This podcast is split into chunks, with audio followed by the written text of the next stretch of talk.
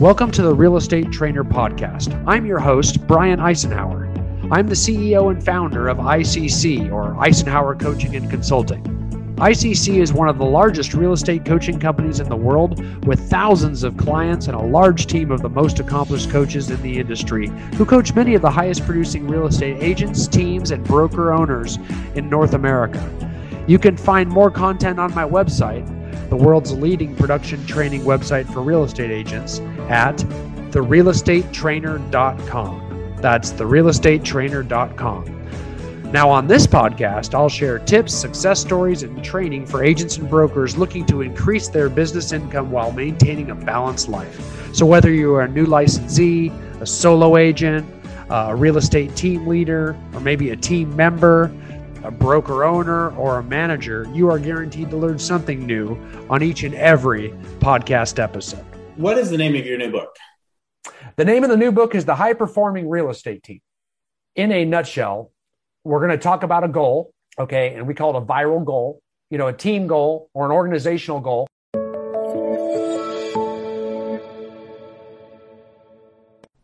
Welcome to Grit, the Real Estate Growth Mindset Podcast, hosted by Brian Charlesworth, founder of Sisu. Sisu provides growth automation software for real estate. You'll hear stories from real estate thought and technology leaders, team owners, and brokers on how they grew their business in a rapidly changing industry.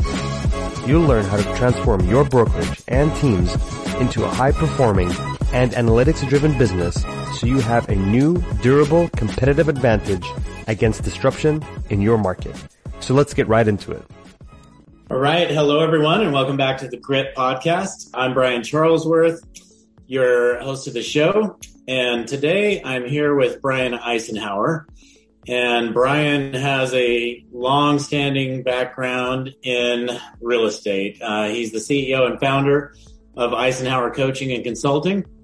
And they provide all kinds of coaching that we'll learn more about today for teams, brokerages, agents. In addition to that, Brian has served on numerous boards of real estate platforms. Uh, also, I think you also served on NAR, uh, if I'm not mistaken, Brian. I read somewhere, but anyway, Brian's a, an attorney and nationally recognized real estate coach, trainer, author. And so we're going to get into that today and uh, speaker. So anyway, Brian, I don't know what I've missed, probably a lot, but welcome to the show and uh, feel free to, to add anything you'd like to that. Oh, that's good. That's good by me, Brian. Thanks for having me. I really appreciate it. Yeah, my pleasure. So just uh, getting started. So you've been in the real estate a long time now and have seen not only like changes in industry cycles of the 2008s of the world and now what we're what's hitting the, hitting the market today, but you also so I think have been around long enough to see some major changes in just technologies that are available to people. So I'd love to hear about how you got started in the industry and just maybe walk us through where you feel the industry is at today. I'd be really interested in your take of that. Sure. Uh, well, I've been in it for about 30 years now, uh, so it's been a long time. Yeah, I was pre-internet, you know, way way back way back that. So technology was scientific calculator uh, back then. Um, so pre-internet. So yeah. if you were there pre-internet, that would be pre-MLS. Uh, well, no, MLS was around, but yeah, the online MLS, yes. Uh, we we just had books, you know, with with yes smudge marks that look like houses in them uh, that we faxed photos in, and, and, and then they got regurgitated back as ink blots as as, as photos of houses. But yeah, it's been a while, and I got into it. I mean, if I had to be honest, it's because my dad was a broker for 50 years uh, before he ultimately passed away. So I was exposed to real estate that way. Early on, I took a, a small jaunt. I was I was a real estate attorney for a few years. Early early in my career, went to law school. Um, did sell some real estate during that time actually, and uh, and practiced for a few years. Really quickly found out that wasn't for me. Got into um, selling myself. Had a very high producing real estate team in um, California. Ended up running a small boutique brokerage. You know, later grew that to uh, a large brokerage. Opened up quite a few. Bro- I'm still the owner of quite a few large brokerages in California and some okay. in the Midwest. Um, along the way, I became a real estate coach and trainer, and that's where I put most of my focus today. It's Icenhower Coaching and Consulting, and we, we coach about 500 agents uh, across North America, one of the largest real estate coaching companies out there now. We have, you know, very large online platforms where we have about over 100,000 subscribers to that that go through our training materials and, and are a part of our uh, real estate trainer community uh, and Facebook group online called the Real Estate Agent Roundtable. So we cultivate that and it's, I've been able to reach more people that way, which is kind of a big thing I learned along this now three decade journey, I guess, is I really like helping people and, um, and helping people succeed. And, you know, I did that for myself and then I did that for a small team and then I was able to do that for a brokerage, then a bigger brokerage than brokerage is. And now I can get outside of my brokerages and, and, and really try to help everybody. And, and I get a lot of value from that.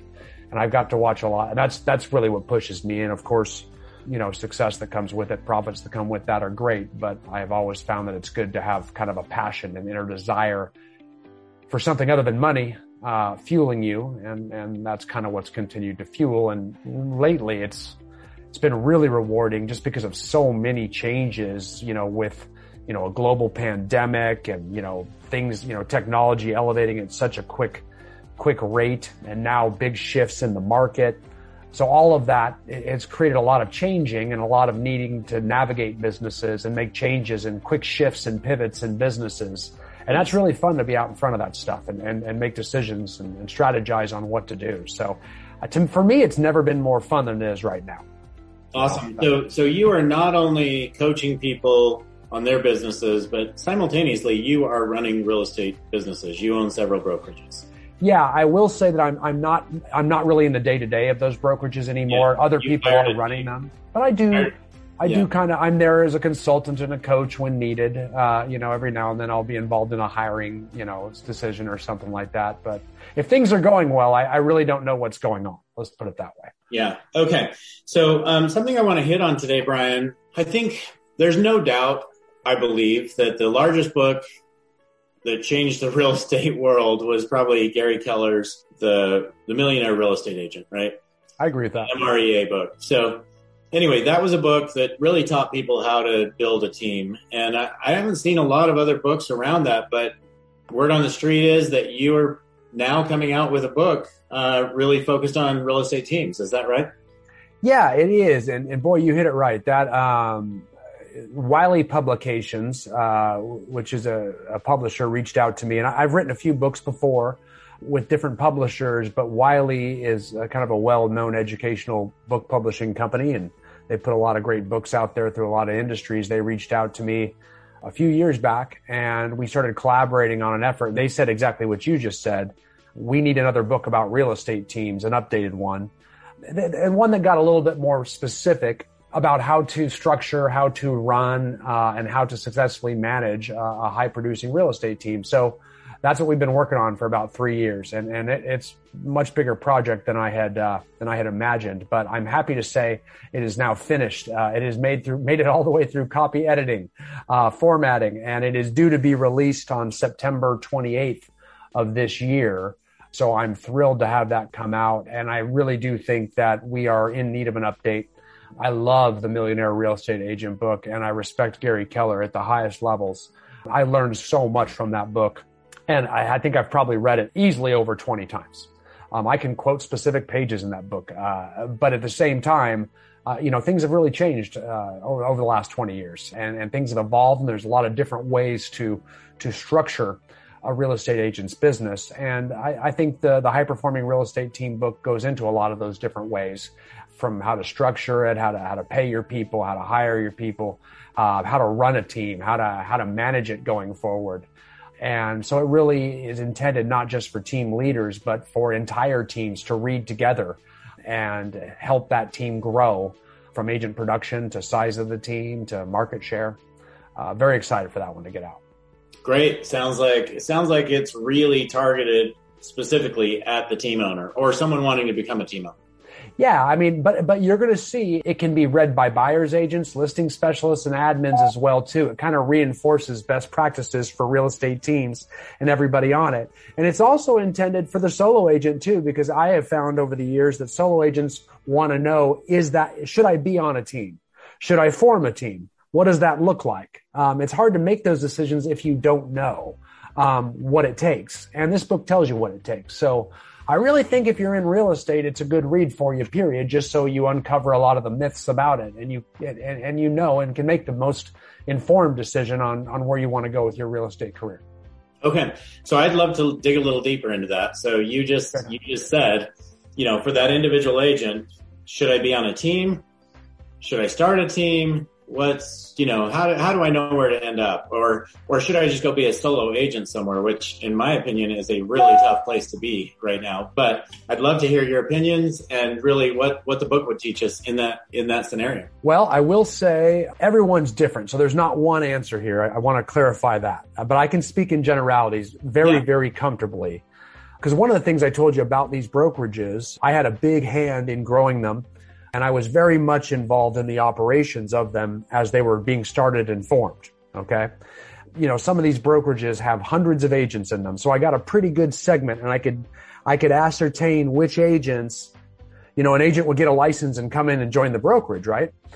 And after a while, you start to get a feel for the chances of success per agent, right? So these agents would come in and I would always say, okay, a solo agent would have a one in 10 chance of succeeding. And, and to me, succeeding means, you know, you're closing, you know, 10, 15 transactions a year. You're living. I mean, you're not, you know, flying on jets and stuff, but you're, you're, you're surviving in real estate, right? Yeah, surviving. Um, the word. So yeah. that's, that, that will, will use, it's about one in 10. So many of them would join and just disappear and you never see them again. Or, and these were big brokerages. So we had found that, hey, there was, it's really hard to judge a book by its cover.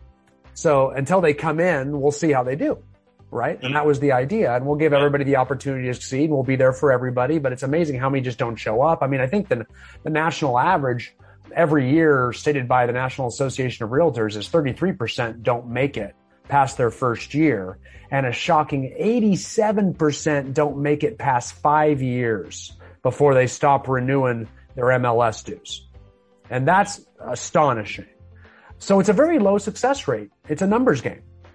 But I, so that's why when I say one out of 10, it might have surprised you. But really, if you look at your agent population in any multiple listing service across North America, you'll see about 50, 60% of the agent population has not closed a transaction in the last year.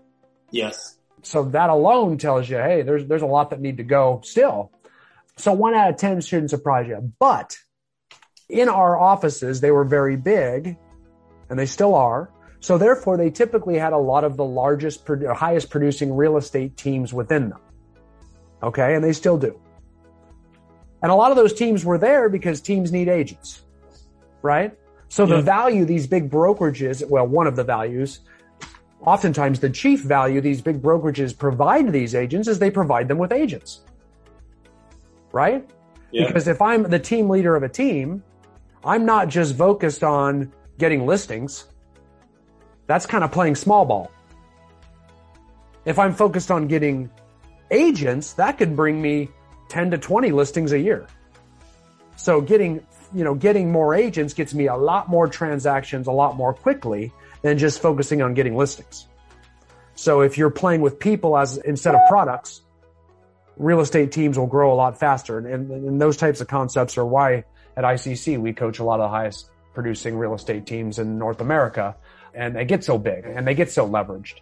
And so at these brokerages, we would see that. And I found that agents that came in that went on one of these teams had about a one in three shot at success. Wow. As opposed to a one in 10 shot so that means they're more than three times more likely to survive if they go on a team. That's a long way around to give you the answer, but I had to tell you no, it's a great answer. And I literally, this is after watching thousands of agents because, you know, there's a churn rate of all these new agents coming in and 33% not making it every year and all of the, you know, are leaving the business and even yeah. higher percentage leaving the brokerage or, or, or just drifting into the ether. You know, that's the big one is the drifting into the ether. I've got my license. I don't really need to work and I don't really like, you know, and, and then pretty soon they disappear and they're at the house. You never see them in the office again and they sell one house every few years. Yes. A lot of that. So, yeah. But again, I don't call those success stories. It is my not just belief, I know because I, I often met these people when they first joined and their intentions when they first got that license and joined the brokerage were to set the world on fire. But then two to three years later, they see what it takes and those intentions change. Then it's like, well, I'm going to do more Airbnbs or I might start flipping homes or, you know, I'm going to work part time. And so the, the motivation change once we see that it's not all HG and TV. Um, yeah. and, and, and we have to do some things to generate business. Yeah, I, I, jumped into real estate because I really love seeing homes, right? Yeah. No, that's yeah. you're in the sales game now, and that's what you were talking about, Brian. You said this is a numbers game, and it is a numbers game as far as the number of people, agents coming in and surviving. But it's also a numbers game as far as what you need to do to be successful. So, can you talk about that for a minute?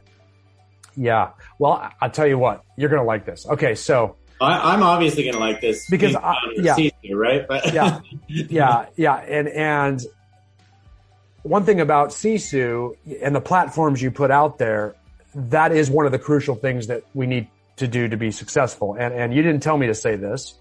We didn't talk about this, but it does tie in with my book. We didn't talk about that either. But I talk about the five key components to running a successful real estate team. Okay. And I lay out these five components. Okay. And i just want to talk about one of them, which is component number four, which is having a team dashboard. We have got to have something that monitors those key activities, which I call ABIs, activity based indicators. Mm-hmm. Okay. A lot of people call KPIs. Some sort of activities that we do on a daily basis to generate business. And then we've got to be able to see them somehow. And we've got to be held accountable to doing them by someone so that we stay on top of it. And right now in this market, that's extremely hard to do.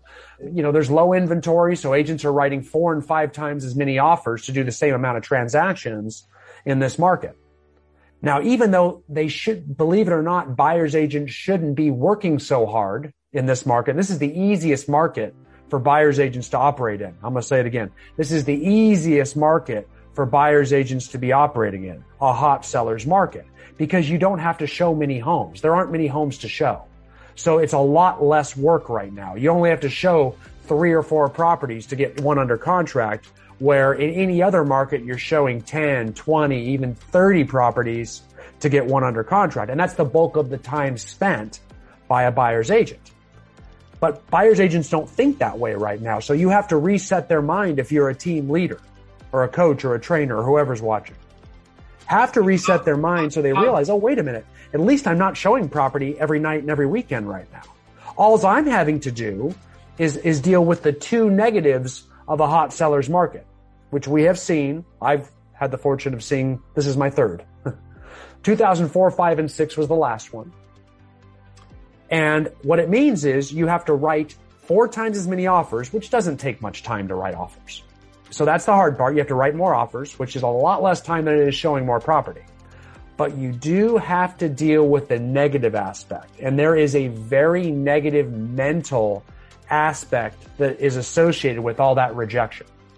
Yep. And not only for you, the agent, because you want to get paid and you just keep getting rejected and you just want to wring the neck of these listing agents and agents start behaving very badly towards each other because of all the anxiety and panic in the air because of the buyers themselves are so upset. They've got no one else to be upset with other than you, their buyer's agent, because you're the person they're talking to. So they're mad at you. You didn't get them a house. Yeah. Right. So then that creates you're the buyer's agent, and then the buyer's agent's mad at the listing agent. Yeah.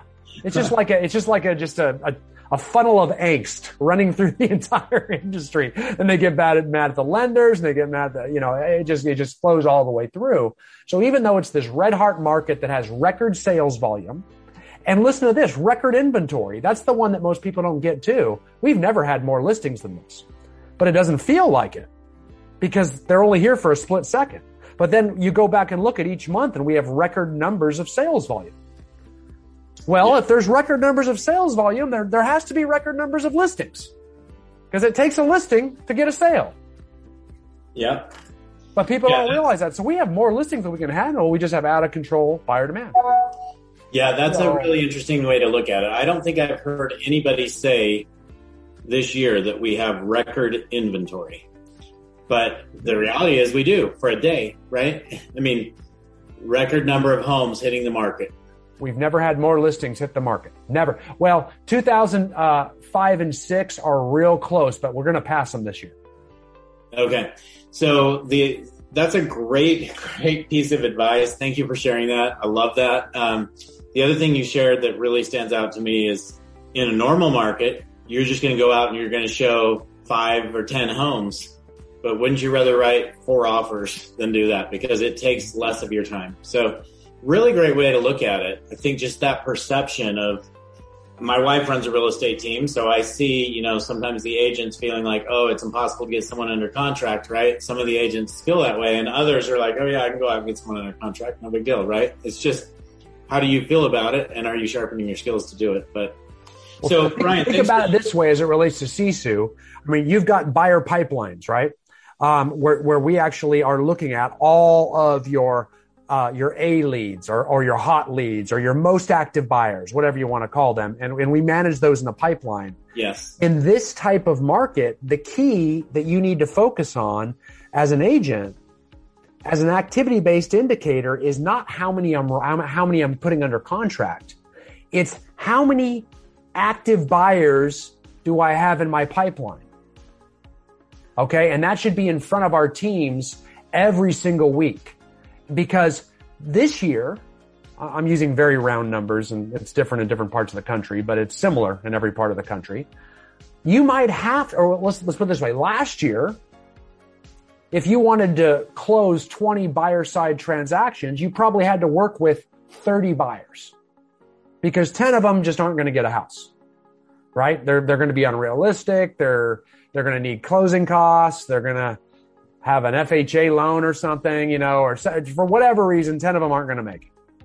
This year, if you want to close 20 transactions, you're looking at, you need to probably be working with 60 to 80 buyers because a good solid 66 to 75% of buyers are not going to be able to get a home. If you've been enjoying Grit, please help us continue to grow the channel by leaving a five-star review and sharing it with a friend. Now back to Grit. I mean, if you've got a loan at all, it's a red flag. Let alone an FHA or a VA or you need closing costs or you're even remotely unrealistic or you're slightly picky about the location or the home you want or you're just not quick enough. All of those things so we can't get hung up as agents on one particular buyer or we're going to blow our whole career and and we're not going to be able to successfully help our other clients that are able to buy. It'd be like a doctor getting frustrated because he has to tell a client that they've got cancer and then getting very sad and not being able to operate or deliver a baby. You know what I'm saying? Like you have to be professional and there's going to be some people you have to tell they have cancer and there's going to be some people that you have to deliver a baby to and you can't take the, the mental negativity from one scenario into the other. You're going to have to be professional and shut it down. And being a realtor isn't all about happy roses and unicorns. You know, we do get to deliver babies when we hand the keys to our buyer, but then we also have to tell people they have cancer too. And some people, need to go borrow money from a family member to buy something cash and then hopefully refinance it later. Like we have to have those conversations now. And there's going to be a lot of people who can't do that. So therefore they're not going to buy a house. And if we get hung up on the, on the one or two buyers we have that can't get a home, we're not going to keep generating more buyers that can because we have to get through 80 to get 20 type of scenario. It's a numbers game and we have to play it. That's all great advice, Brian. Thanks for sharing. It's a perspective I haven't necessarily heard, and I'm talking to people every day in this business. So thank you. Good. Um, Thanks. What is the name of your new book? The name of the new book is The High Performing Real Estate Team. The higher performing real estate. The high performing real estate. The high performing real estate team. Okay. That's not too innovative on the title. Okay. So the high performing real estate team, you covered point number four in detail. Can you just give us what are points one, two, three, and five? Yeah, in in a uh, in a nutshell, we're going to talk about a goal. Okay, and we call it a viral goal. It's a goal that you know a team goal or an organizational goal it could, this could be a brokerage too, by by the way. It doesn't have to be necessarily a real estate team. Yeah. Um, so it's a viral goal. Thank you for listening to this episode of the Real Estate Trainer Podcast, sponsored by Icenhower Coaching and Consulting. For more information about real estate coaching or to watch my training videos, check out therealestatetrainer.com or join our Facebook called The Real Estate Agent Roundtable. Thanks again.